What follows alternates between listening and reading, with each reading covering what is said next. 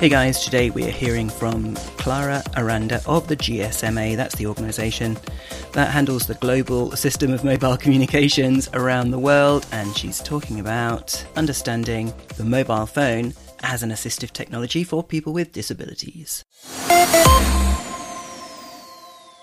My name is Clara Aranda. I work for the GSMA as an insights manager. Um, so today I'm going to talk to you about some of the work that we have been doing recently in terms of what we call the mobile disability gap in emerging markets. I'm going to be talking about two specific countries, Kenya and Bangladesh.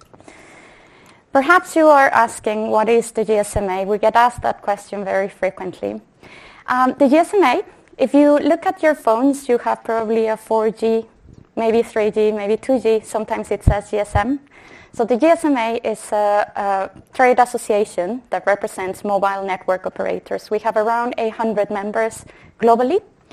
Um, and one of our main activities is to organize industry-led events.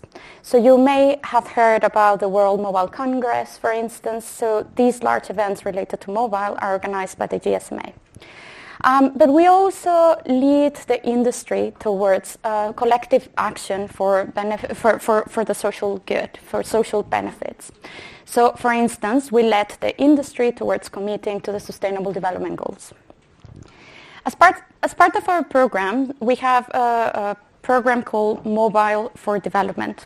Mobile for Development is funded by the Department for International Development, UK Aid. And we have different thematic areas. Our main goal is to work to reducing inequalities in the world by using the power of mobile. One of our thematic areas is assistive tech.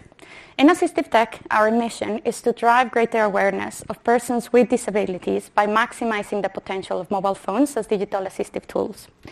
We do this by generating insights, but also gathering stories from users, speaking to our customers, or users of mobile phones, um, engaging with the mobile sector, also DPOs, academic institutions. Um, we also advocate for the digital inclusion of persons with disabilities, and starting from this year, we will be supporting startups um, that are innovating in this space. So um, we've been really busy during the past year doing research in Kenya and Bangladesh to try to understand what we call the mobile disability gap. Um, I will present now some little parts of the research that we've done, the findings that we have, but our publication is coming soon.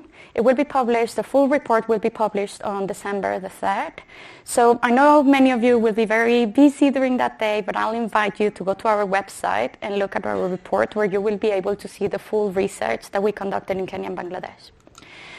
So we've heard that in the, during the past sessions.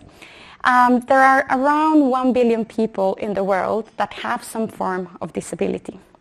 The majority of persons with disabilities in many, in many parts of the world, um, they live in situations in which they are marginalized by society. They don't have access to equal opportunities to non-disabled individuals. For example, in developing countries, 90% of children do not attend school. It is also estimated that 80% of adults with disabilities are unemployed. But the barriers of disabilities are usually socially, environmental, political creations. And these barriers are what leads to the exclusion of persons with disabilities. But assistive technologies could help break some of these barriers. However, access to assistive technologies is very limited in many parts of the world. Around 1 in 10% of individuals that need assistive technologies have access to them. So we believe that in these places where assistive technologies are very limited, mobile phones could play a role as cost-effective and bespoke tools for persons with disabilities.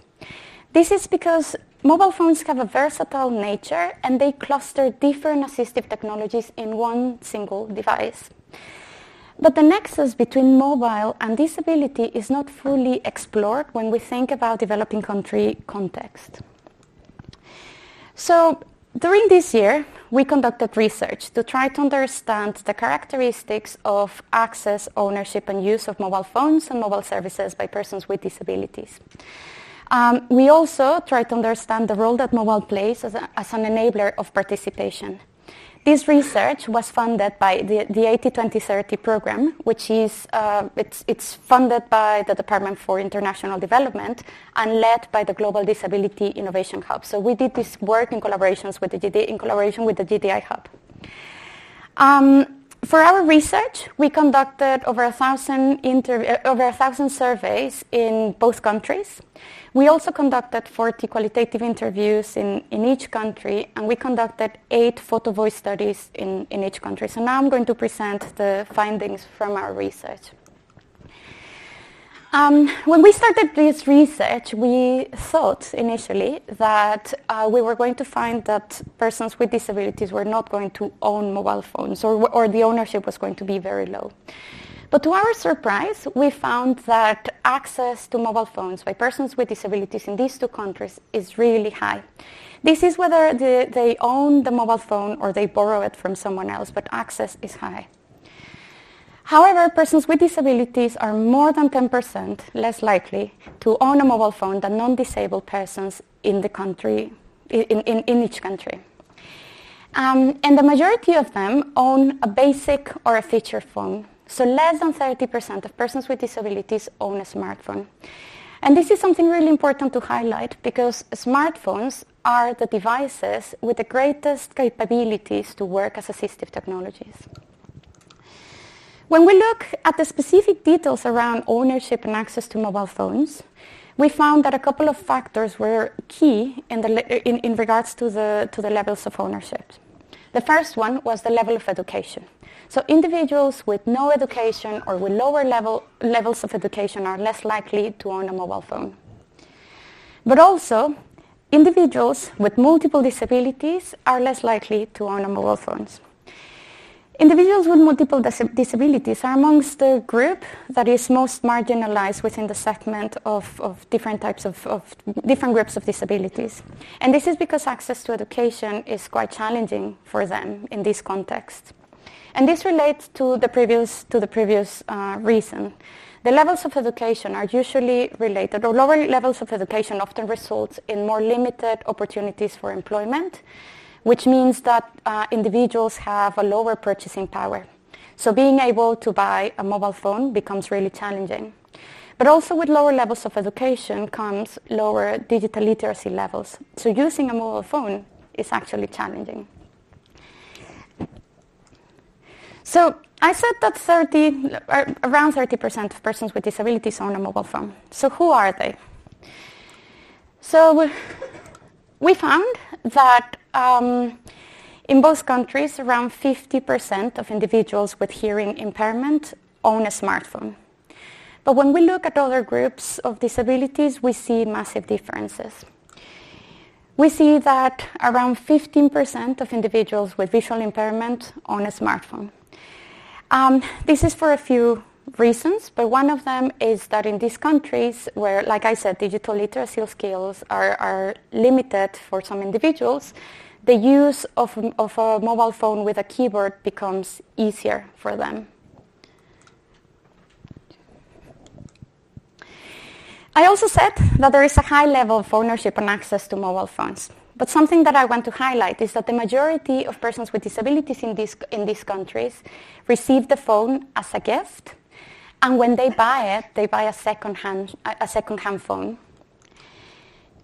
And also, those who don't own a mobile phone often borrow a mobile phone from a relative, a family member, and in a few cases they may pay someone to access this mobile phone. This means that the people that don't own a mobile phone tend to have a really restrictive, restrictive access to uh, mobile, mobile services.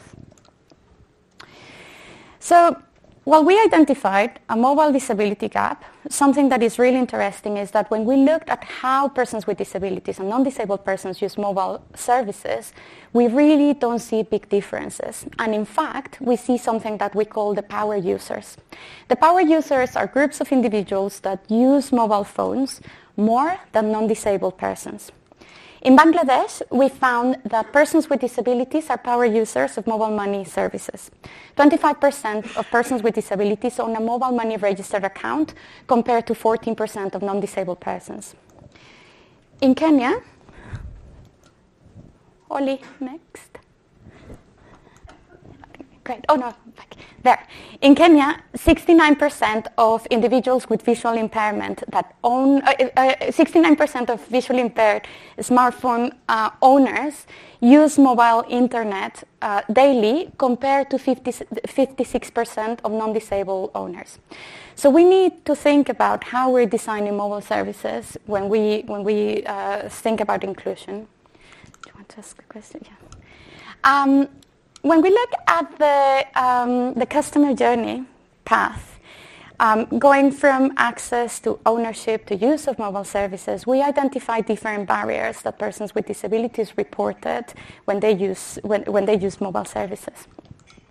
The first one is that they, often, they often said that because of their disability, they don't own a mobile phone or they use mobile services to a limited degree. And I want you to keep this in mind because I'm going to come back to this, to this point. Affordability is a challenge. The majority of uh, phones that have the, the best accessibility features are um, expensive for them. They are unaffordable to them and they have a restrictive cost, so they cannot buy them. And digital literacy, it's also a challenge. They report that they don't own a smartphone or they don't own a mobile phone because um, they don't know how to use it. Or they don't use certain services because they, ju- they just don't know how to use them. Now, these, these three characteristics are perhaps a little bit common for other digital tools. And we can even think, you know, from a technical perspective, a technology perspective, we can think of solutions. We would think about accessibility. We would think about uh, low-cost devices. We will think about ease of use or intuitive designs. But we found two elements, two barriers that are actually very particular to mobile technologies. The first one is that persons with disabilities in these, in these countries consider that mobile phones are communication tools. They value them as communication tools, but they or their caregivers or the lenders of the phones don't perceive them as assistive technologies. They don't see them as a bridge to increase their participation in society. And the second is that there are few mobile services that require that the user inputs a PIN code or a password and persons with disabilities are concerned about safe and confidential use because sometimes the services are not designed for inclusion and they need to ask for someone for help to make certain transactions. And I'm going to give you an example in a, in a few slides. So you may be asking, well, but there are accessibility features, right? I told you that they, they report that disability is a reason why they don't own a phone or why they have a limited access to, to a, a limited use of services.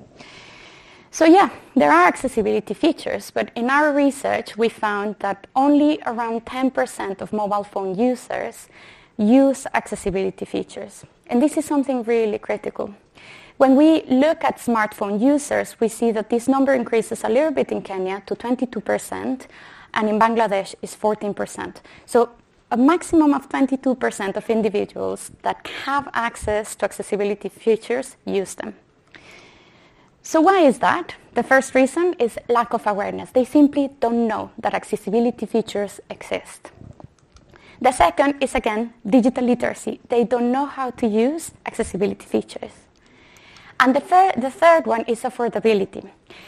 Many of these individuals own smartphones that are cheap and that don't have the full suite of accessibility features. So if they want to improve certain accessibility features, they may need to pay for add-on apps to improve the, the, the quality of the, of the functions. For us, these apps may be cheap, but for many of them, they are not cheap and they are restrictive. So I presented some of the research that we found from the surveys and the interviews, but like I said, we spoke with individuals. And in the stories that were shared with us, we found that mobile phone is helping persons with disabilities to break barriers, to um, increase independence, and to access opportunities that they didn't have access to before. So for us, it is in these stories in which we're able to gather the life-changing potential. We discovered the life-changing potential of mobile phones in the lives of persons with disabilities. And just to give you an example, I'm going to read a quote from one of our participants. He is a male, he's 25 years old with visual impairment, and he's from Kenya. And he told us, for many of you, mobile is just like any other device, but for me, it is a companion in my life. And this, for us, is one of the reasons why, as the GSMA, as Assistive Tech, we are motivated to do more work in this area so that we can close the digital inclusion gap. We found that mobile enables access to financial services. We found that it enables access to healthcare and access to education. We spoke to individuals with short stature that told us that when they go to banks, they cannot reach a counter or they cannot get money from ATMs. We spoke with wheelchair users who told us that they cannot access banks because in these countries, infrastructure is not necessarily accessible. But for them, mobile money services are giving them a convenient way to access financial services. Just to give you a short example, there is an operator in, in Kenya called Safaricom. It's the largest operator in Kenya. And in 2017, they decided to audit their services to see how accessible they were. And they saw that individuals with visual impairment were the most, uh, the most disadvantaged users of their services. Um, and they looked specifically at their mobile money service called M-Pesa. When they spoke with um, users with visual impairment, they realized that they were actually very often they were victims of theft and fraud because every time somebody made a transaction, they would receive a text message with a new balance. So this means that if you had a, mobile, a, a visual impairment, you would go with the agent, you would give him the money, give her the money. Um, you would make the transaction and only until you found someone that you trust, you would show them the balance and then you would realize that the full money wasn't deposited. So to avoid that, they would ask for someone that they trust to do the transactions for them and they would give them money. So there was a hidden cost that they were incurring to be able to access these services. So Safaricom decided to introduce interactive, interactive voice response, which is a technology widely available for mobile operators. It took them around three months to make the, inter- the integration of, three, of, of these two technologies. And what Safaricom, Safaricom, reported to us is that fraud has been reduced by more than 90%, and they have an increasing number of, of, of users of this service. Um, when we asked them, and how do you know that these customers have, have a visual impairment? And they said, well, we think that they are because when, you, uh, when you're a sighted user, the, using IVR can be a little bit cumbersome. So they are almost certain that it has gone through word of mouth, that people are trusting more the service, they are using it more, and they are telling others to use this service. Our findings on the mobile disability gap are in line with findings from the UN related to digital inclusion. A report recently uh, published by the UN says that persons with disabilities have limited access to information and communication technologies, but also have limited use of internet when you compare to non-disabled persons. So it is clear that a digital inclusion gap exists, and we need to work. We need to do work around that. Just to conclude, I'm going to highlight a few points. The first one is that uh, digital accessibility solutions exist, but they are not necessarily suitable for every context. One of our participants in Bangladesh, he was in, in the picture, he's using his, smart, his, uh, his phone, and he was telling us that Bengali speakers, when they try to use speech recognition technologies, when they try to use voiceover or talkback, they struggle a lot because the software doesn't recognize what they are saying. So we are creating certain barriers for them that shouldn't exist. And also, I mentioned that awareness and digital skills are critical. In the picture, I'm showing one of our interviews in Kenya who's uh, visually impaired. She's holding her smartphone and she's using a magnifying glass. She uses the magnifying glass to read the text on her phone because she's not aware that the phone has a magnifying text function. So if we want to close, if we want to narrow the digital inclusion gap, we need to work in awareness and we need to increase the digital skills of persons with disabilities in these countries. To finish, I'm just going to summarize some of the few points that I've highlighted in this talk. The first one is that persons with disabilities value mobile phones as communication tools. But there is a barrier, and a mobile disability gap still exists. Persons with disabilities are still less likely to own a mobile technology. In these markets, the needs of persons with disabilities are not fully satisfied across the different stages of the, consumer, of the customer journey. And although digital solutions exist that could help address some of the barriers, they are not necessarily suitable for them. They're not necessarily suitable for persons with disabilities in, in developing countries. So I have in front of me many tech developers. You're probably at the top end of the development of some of these solutions. And what I want to ask you is that when you design these solutions, try to think about them so that they are designed for everyone. But more importantly, once you design them, try to think about ways in which you can make sure that your customers, your users, will know about them and will know how to use them. Because otherwise, we will create unintentional barriers. So that's all from me, and I'm happy to take questions. Thank you, Karen. So, um,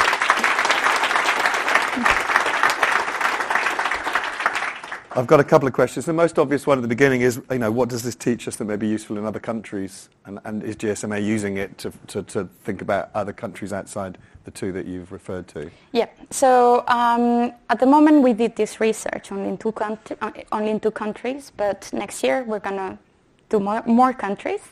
Um, we do we, we try to cover different regions. So our main uh, countries, uh, regions of focus are Africa and South Southeast Asia. That's because of, of the funding that we receive. But we want to expand to other countries and we want to see whether these um, findings are applicable to other regions or whether we find some surprising things. Um, when you think about um, more developed economies, I want to bring to you the concept of like frugal innovations. So there are some benefits that you get when you design for um, certain con- contexts with restricted resources, for instance, that when you bring them back to uh, more developed economies, there might actually bring other benefits that you didn't, you didn't see before. So what I'm hoping for you to get from these lessons is, like I said at the end, think about your customers always think about your users and think about the differences in context in which your customers may be residing.